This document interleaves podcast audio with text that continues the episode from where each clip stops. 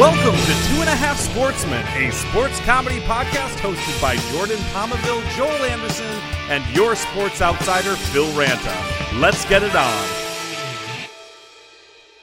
And now for another Sports Throughout History! Bum, bum, bum, bum, bum, bum. Brought to you by. The History Channel. Today we're going to do the history of wood. It's a very old material.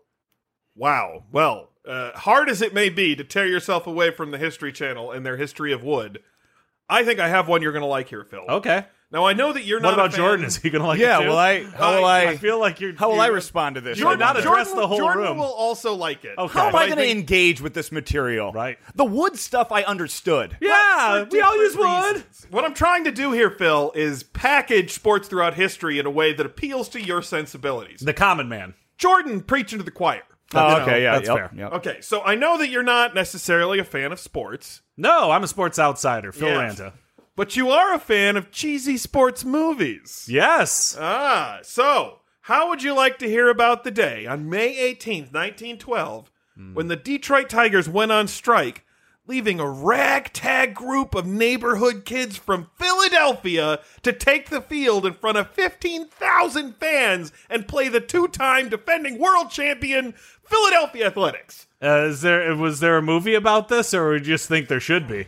Um, no, but uh, you hear what Okay. I'm saying? Yeah, no, If- if ragtag. try- try it, it's ragtag bad group of news neighborhood bear kids. stick. It's Wait, like, what year uh, was this? 1912. Okay. Like, remember when the Mighty Ducks suddenly were like playing other countries, and you're like, okay, I got it that they were like good enough to play in their local regionals, but now all of a sudden in D2, you've got them like playing fucking Sweden? Yeah. Like, come on. That's what this feels like. But I mean, if if you had him playing like uh Italy, Yeah. it'd be like, oh yeah, of course, neighborhood kids from from Minnesota are going to beat the best Italian hockey. so team. I'm sorry. What is the movie or story here? okay. Let let's continue. Jordan is super interested in the movie or story. Yep. So the the setup, uh, your first act uh begins with the story of one Ty Cobb, Okay. mm. possibly the greatest baseball player of all time. Who sharpened his cleats, right? I remember you saying that once. Uh, supposedly, and this is actually Many players did at the time. Yeah, Oh, I see. have I've lent uh, this book to Jordan, but it would turn out that a lot of the worst stories about Ty Cobb are apocryphal and were in fact invented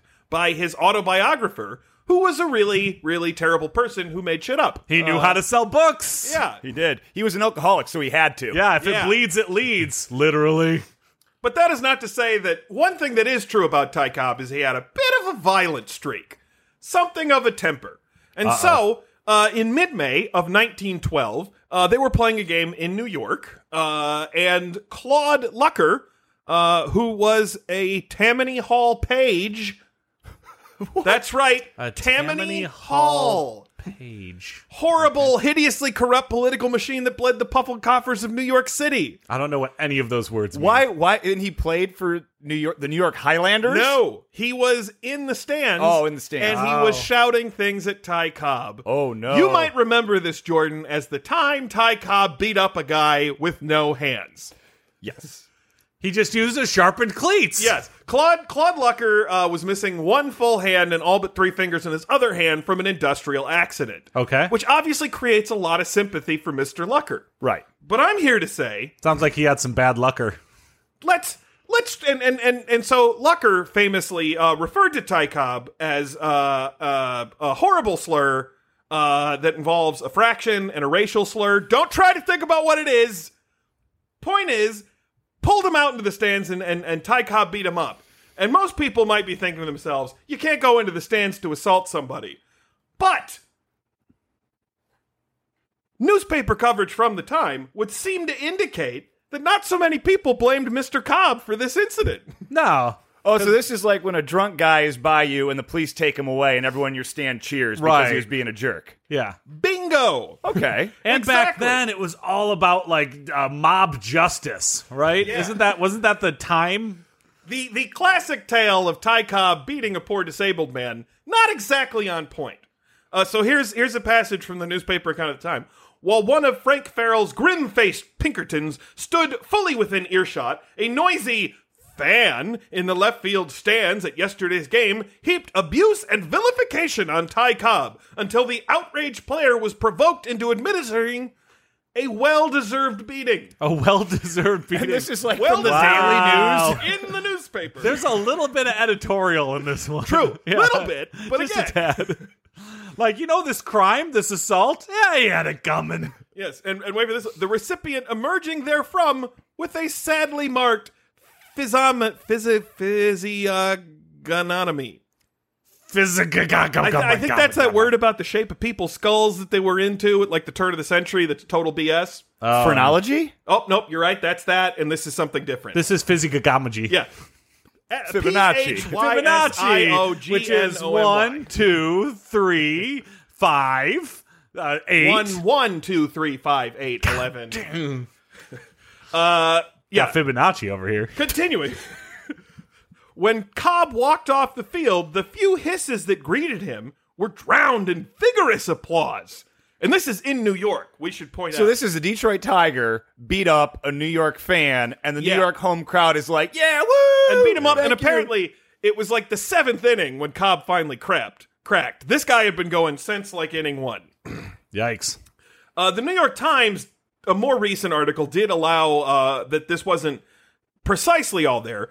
Uh, it says that some fans tried to intervene, but several teammates who had followed Cobb into the stands held them off with bats. so he had a bat escort into Yeah. the stands. that does take a little bit more of an organized crime feel to it. Uh, but here's the thing point is, this is all just first act background, right? This is the inciting incident of our lovely, heartwarming movie. And it was well deserved. Yeah, it I mean was the a press wouldn't lie to us. well-deserved beating. Yeah, Uh, but the, the to, to skip through the next thing, Ty Cobb is suspended indefinitely for beating up a fan. sure. Understandable, regardless of how That's much your customer, and the customer is always right. yeah. Regardless of how much the fan might have deserved it, you still have to serve out your suspension. sure. But the Tigers don't like this. They're like, Ty was totally in the right to kick that guy's ass. Mm-hmm. So they all go on strike.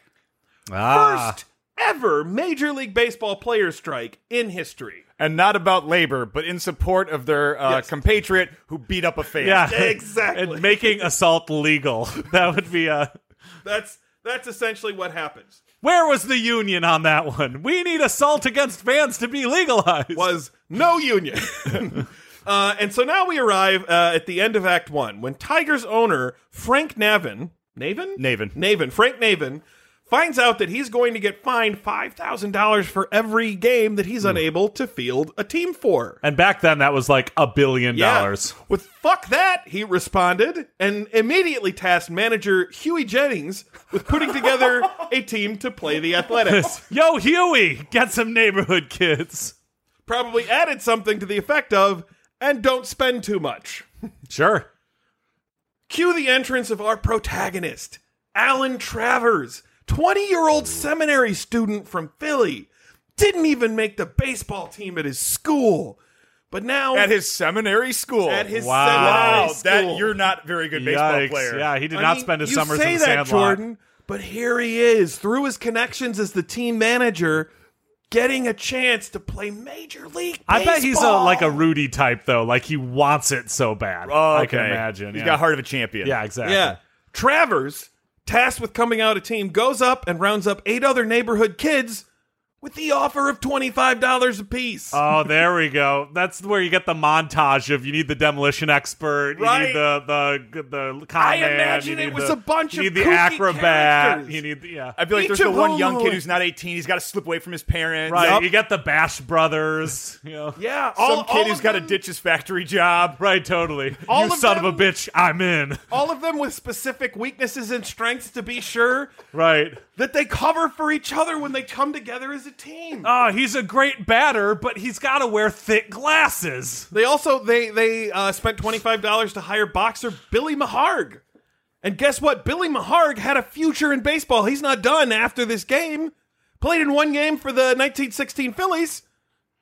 Oh, and he was also implicated as the bag man in the nineteen nineteen Black Sox scandal. Oh, there we go. so auspicious start for one Billy. But come on, Maharg. just a bag man, you know? So this is ultimately also a prequel to the 1919 Black Sox scandal. Yeah. Kind of. This is an origin This, this story. is more of like an HBO miniseries all of a sudden than it is a movie. You're You know? right. You're right. Uh, but so uh, This Lo- is like The Crown. right? We're gonna go through the generations of these people. Right. Well, now we're, we're like halfway through the second act. They've gathered their ragtag team and they're actually taking the field against the Philadelphia Athletics. so now it's time for them to go win. Two time defending world champion Philadelphia Athletics. They can no pull it out. one has given them a chance. And this is in Philadelphia. This is in Philadelphia. Tigers on the road again. And they've got a real Ted Lasso type putting them together, right? Yes, indeed.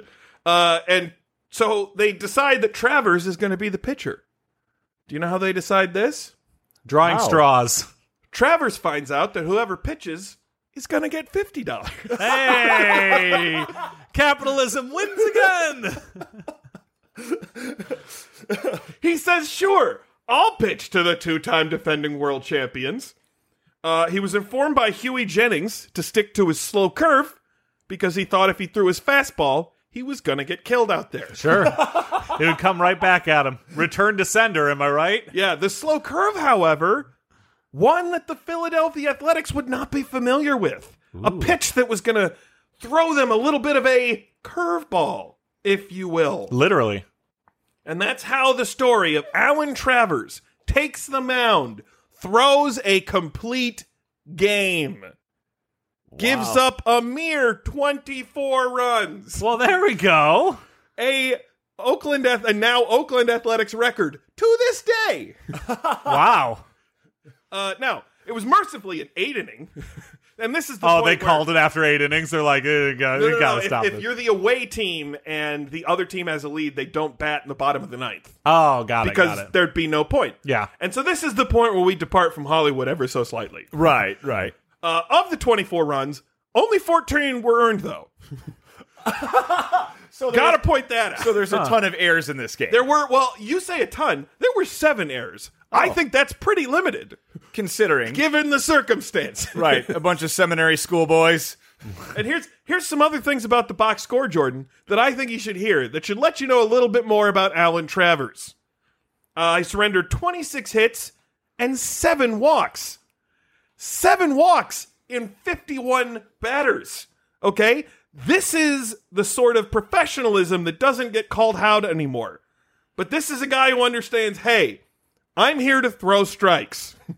We're not going to win. We're not going to do well.